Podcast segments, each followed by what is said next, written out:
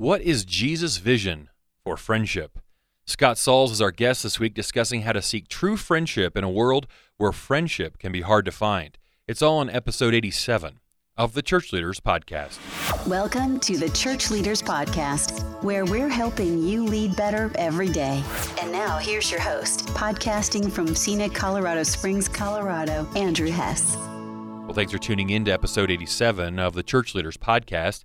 I'm Andrew Hess, your host, and this week we're talking with Scott Sauls. Scott is the senior minister of Christ Presbyterian Church in Nashville, Tennessee. Previously, he was a lead and preaching pastor at Redeemer Presbyterian Church in New York City, where he worked alongside Tim Keller. We talked to Scott about his new book called Befriend on how Christians can cultivate true friendship. And now, here's our conversation with Scott Sauls.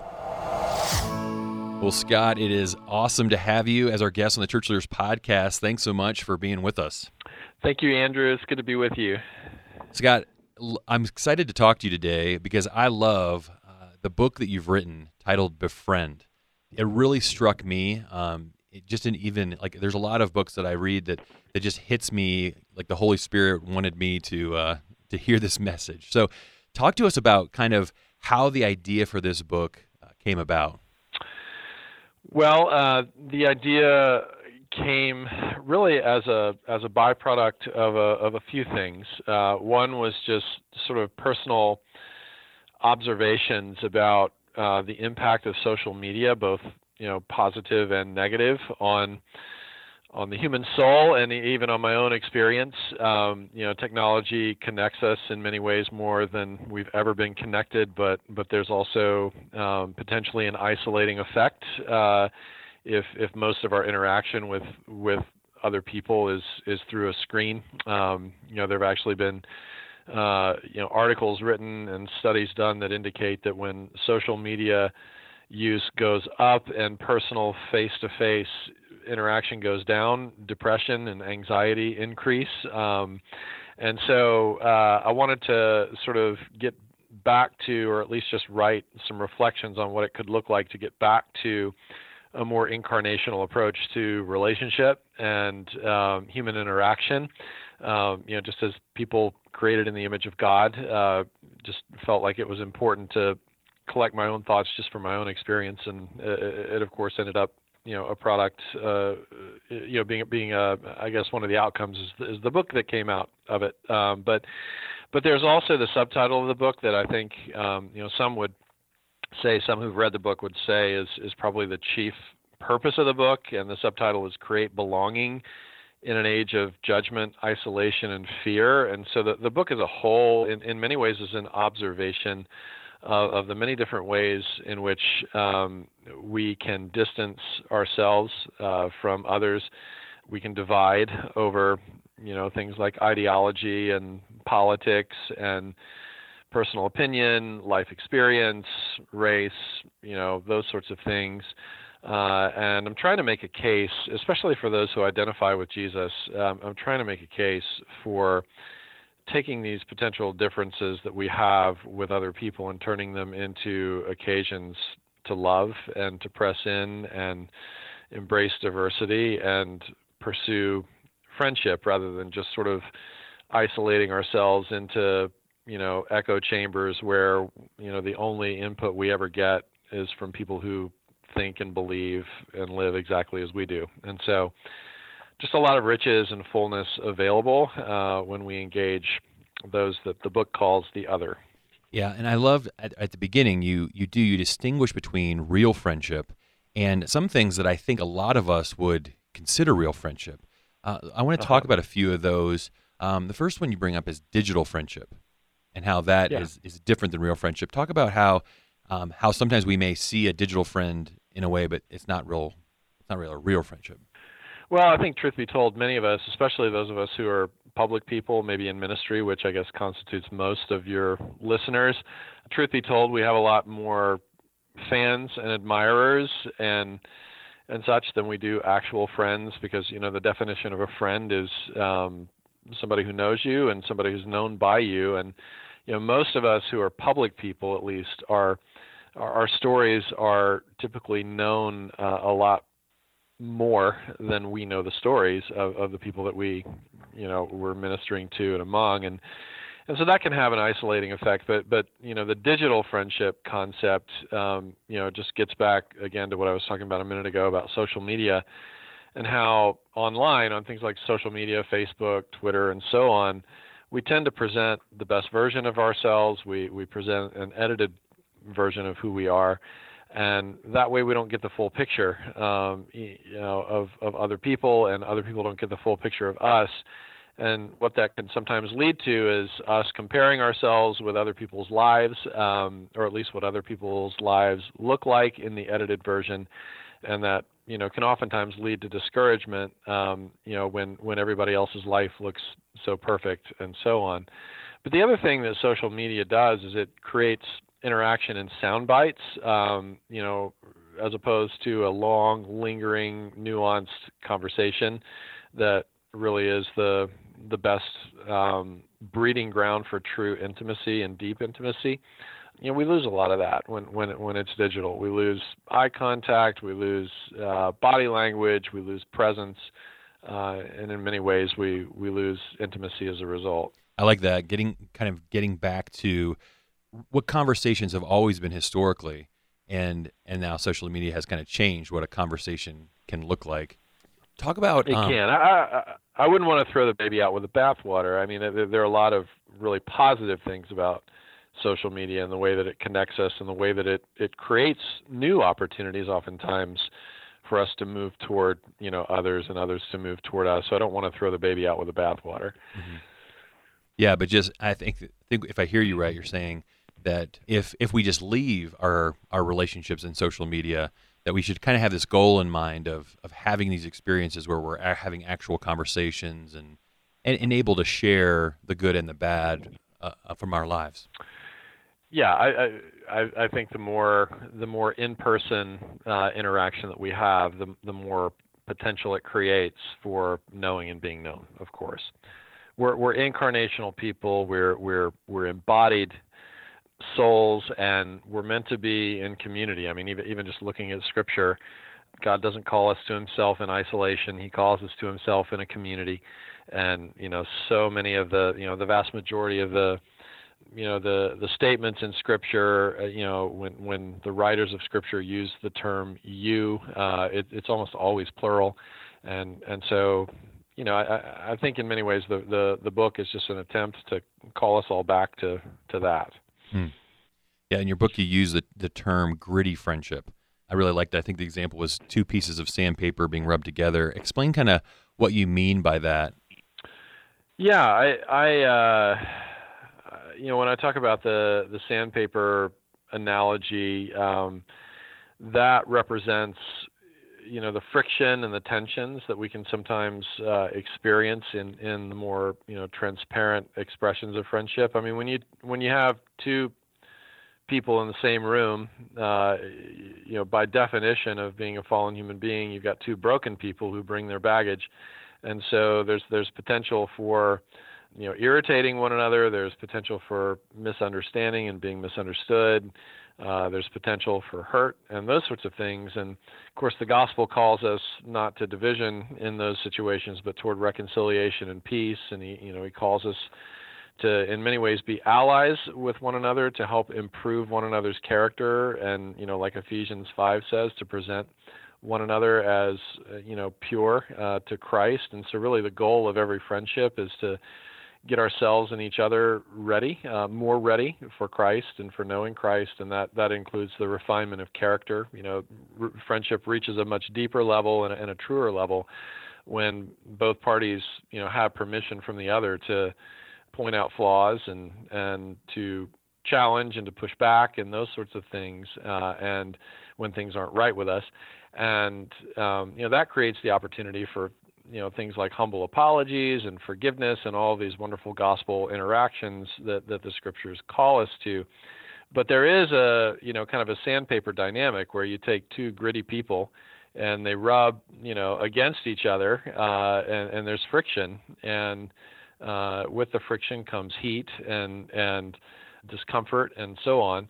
But at the end of the process, both of those pieces of sandpaper are smoother rather, rather than rougher um, as a result of the friction. And so, uh, I guess what I'm trying to you know communicate in that part of the book is is that there is redemptive value uh, to and sanctifying value. We become more like Christ the more you know, the more gritty and honest our our interactions are with one another. I mean, Matthew 18, Galatians 6, and, and many other passages. The Proverbs talk about, you know, faithful are the wounds of a brother. You know, let let a brother strike me uh, when I, when I'm being offensive. When I'm out of line, let a brother strike me, and it, it, it's a kindness when he does.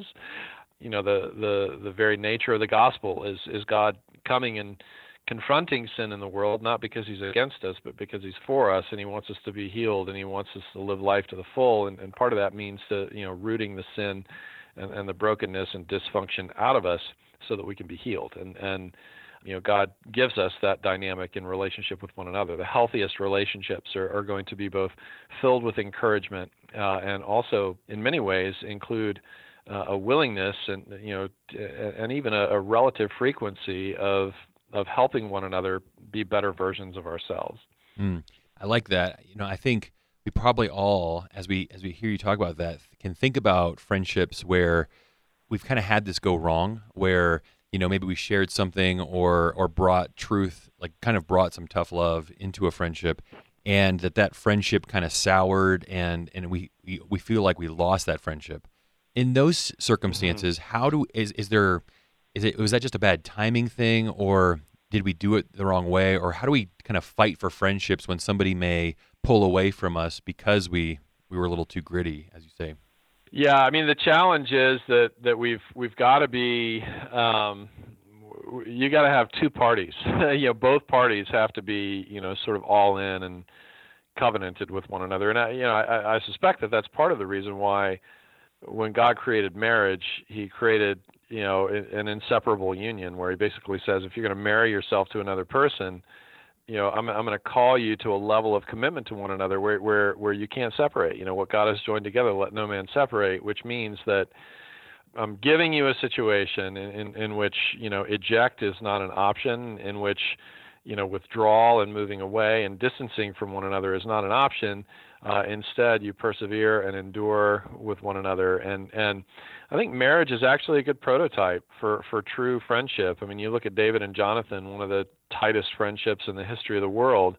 And it says that David and Jonathan covenanted with one another. They they made a covenant with one another, and and you know their loyalty to each other went even beyond death. You know, David adopts Jonathan's son, you know, after Jonathan dies in battle, David adopts Jonathan's son Mephibosheth into his own household and into his own family. He's that that fiercely loyal that that that his love even goes beyond death.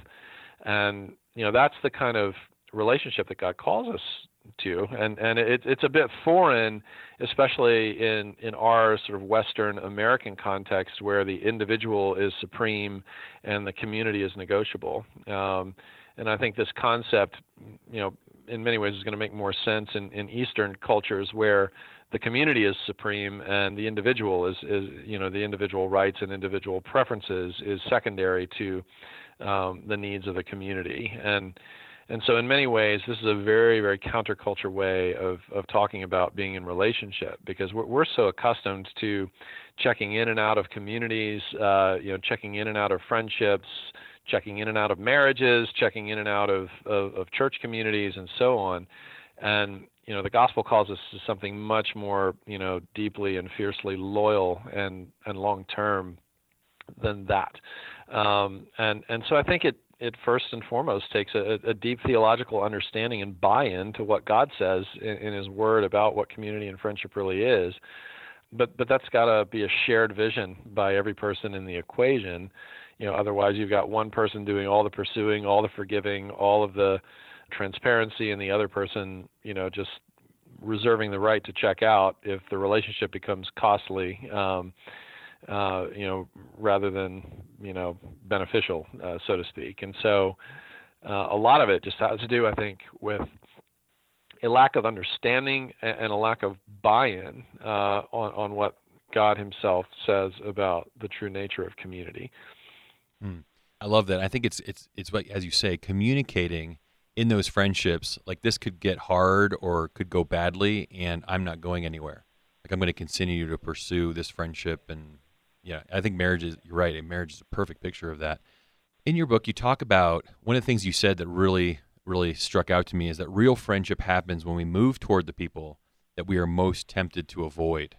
Um, and that really yeah. hit me. You know, as we do that, um, I think all of us can think of people that we meet or that we're in relationship with that we just have this natural tendency to avoid. And and how do we, you know, how do we kind of move towards instead of avoiding them, but really moving towards them and towards friendship? Well, I I, I think um, yeah, maybe I'll answer that question with an observation of, you know, maybe maybe the the viewpoint that that some would express about the local church. Um, you know, every now and then, as a pastor, uh, I'll I'll hear or I'll read, you know, a blog post or something by somebody who says, you know, I'm all in with Jesus, but I'm done with the local church. And and the reason that is often given is, you know, that the local church today isn't anything like the New Testament church. And and I I, I often you know think to myself, what what is this person's vision or view or understanding of what a New Testament church is? Because the the New Testament church that gets more press and more attention than any other New Testament church is the church at Corinth. And you know you've got the rich ignoring the poor. You've got a guy who's you know having an affair with his stepmother. You've got people in the church suing each other in the courts over frivolous things. I mean, you, you got gossip, slander, all kinds of social irritants in in Corinth. You know, the love chapter uh, it was written by Paul initially as a rebuke because every attribute of love that Paul lists in 1 Corinthians 13 was everything that the Corinthians were not. And, and so you had this messy, broken community, and, and Paul, instead of checking out on them, you know, presses in and you know affirms his love for them calls them brothers and sisters and you know just makes it very clear that that he's not going to distance himself from them. Instead he's going to work for their health and for their redemption. And so uh, you know to your question you know friendship hasn't really reached the level of biblical you know friendship until somebody has irritated us and we have dis- we dis- or offended us and we decide to stay you know the the true test of love is not that you like somebody uh, that you enjoy being around them the true test of love is when they offend you or you offend them and you you move toward them instead of away from them uh, as a result of them offending you or you offending them. You, you seek and pursue reconciliation. You, you treat it like a family because the church is a family, and guess what? We don't get to choose who our family members are. You know, God chooses who our family members are. And he chooses what their personalities are going to be like. He chooses what they're going to be like in 5 years versus what they are right now. And and so, you know, the calling on us, uh, you know, f- from the Lord is is just to honor and and and exalt the, the, the image of God in the other person and, and to look at the other person as an incomplete work in progress who is destined for glory and you know in many ways falling in love with somebody biblically or or growing in affection towards somebody biblically uh, includes as a chief component um, reminding ourselves of what God is going to eventually make that person into. I mean, I love what C.S. Lewis does in in, um, in the Weight of Glory when he talks about how you know we, we we've never interacted with a mere mortal, and every single person we interact with is a potential glorious, you know, creature that if we were to see them in their future final state, uh, after God's done, you know, completing the work that He begun in them, we would be s- seriously tempted to bow down and worship, uh, you know, if we were to see them in their future state. And so, to be able to look at other people that that maybe we were having difficulty with, with eyes of faith, that that, that this is a person that God has begun a good work in, and He's going to complete that work, and and you know far be it from me to withdraw from somebody that God is committed to complete them you know you know and so uh, I guess those those would be initial thoughts on that yeah I like that and, and talk to the person who's listening who they're thinking of somebody that they're estranged from and they're thinking in their heart yeah but they did this or they you know mm-hmm. they crossed the line or they went too far Yeah. Um, they did something I can't forgive. Is there is there a Yeah. balance to you know? There's going to be some times where you know probably the best thing is to just kind of walk away from that friendship. Uh, I think so. Um, you know, when when when Hebrews talks about spurring one another on toward love and good deeds, you know, and you think about what spurs are used for, it, it's an irritant to help the horse run at full capacity. You know, the irritant, you know, in the side of the the spur in the side of the horse helps the horse to run at you know 80 or 90 percent speed and capacity rather than 10 or 20 percent. But then you know you take a uh, uh, you, you exchange a a spur for a sword or a dagger, and all of a sudden that instrument that was used to help and strengthen the horse now is an instrument that could be used to destroy or, or to abuse or severely injure the horse. And so I, I would say this that the only person in history that should submit to abuse is Jesus Christ. Uh, none of us should submit to ongoing abuse. Um, you know, Christ's unique calling was to, um, you know, be wounded uh, by perpetrators and by abusers, and of course we're among them because of our sin. Um, but that was his unique, you know, calling toward the world. He so loved the world, you know, that, that he gave himself and submitted to the cross and, and endured it and so on. But I, I don't believe that there's any case that can be made that that we should continue in a in a relationship in which somebody continues to uh, abuse us, you know, physically, verbally, you know, there there there there is a difference between forgiveness and trust. And, you know, forgiveness is is is granted as a Christian for any and every offense. Uh, you know, that's our call to forgive, and to forgive is it's a hard thing. It's not an easy, sappy, sentimental thing. It's a gutsy, very hard, painful thing to forgive somebody because what it basically means is I am absorbing the the injury that's been done to me uh, and refusing uh, the right to retaliate, and instead I'm I'm entrusting this this person to God, uh, and God will be this person's judge, and that that can be a very hard and painful and gut wrenching thing uh, to entrust everything to God who judges justly, but forgiving is different than trusting somebody. If somebody has injured me and they they haven't shown any sign of remorse, any sign of of sorrow, any sign of regret, then the wise thing and I think the right and good thing is to withdraw and and to distance myself. I mean, you even see the disciples doing this after Jesus is crucified. They they go and they they they hide in a in an enclosed room together, you know, to get away from you know their potential persecutors. And so, you know, I would say that somebody who's, who's in an abusive situation should retreat and feel no remorse or sorrow or guilt about retreating. And and so, you know, what what this requires is a, a significant, you know, an understanding of the significant difference between trust and forgiveness. Mm. Scott, talk about as you lead your church. Um, you know, you talk about. I love the subtitle: creating belonging in an age of judgment, isolation, and fear. In your church, how do you create a culture of friendship? How do you how do you do that as the pastor, where you're you're kind of encouraging your people to be a place where kind of pushing against some of these things that we see in the culture?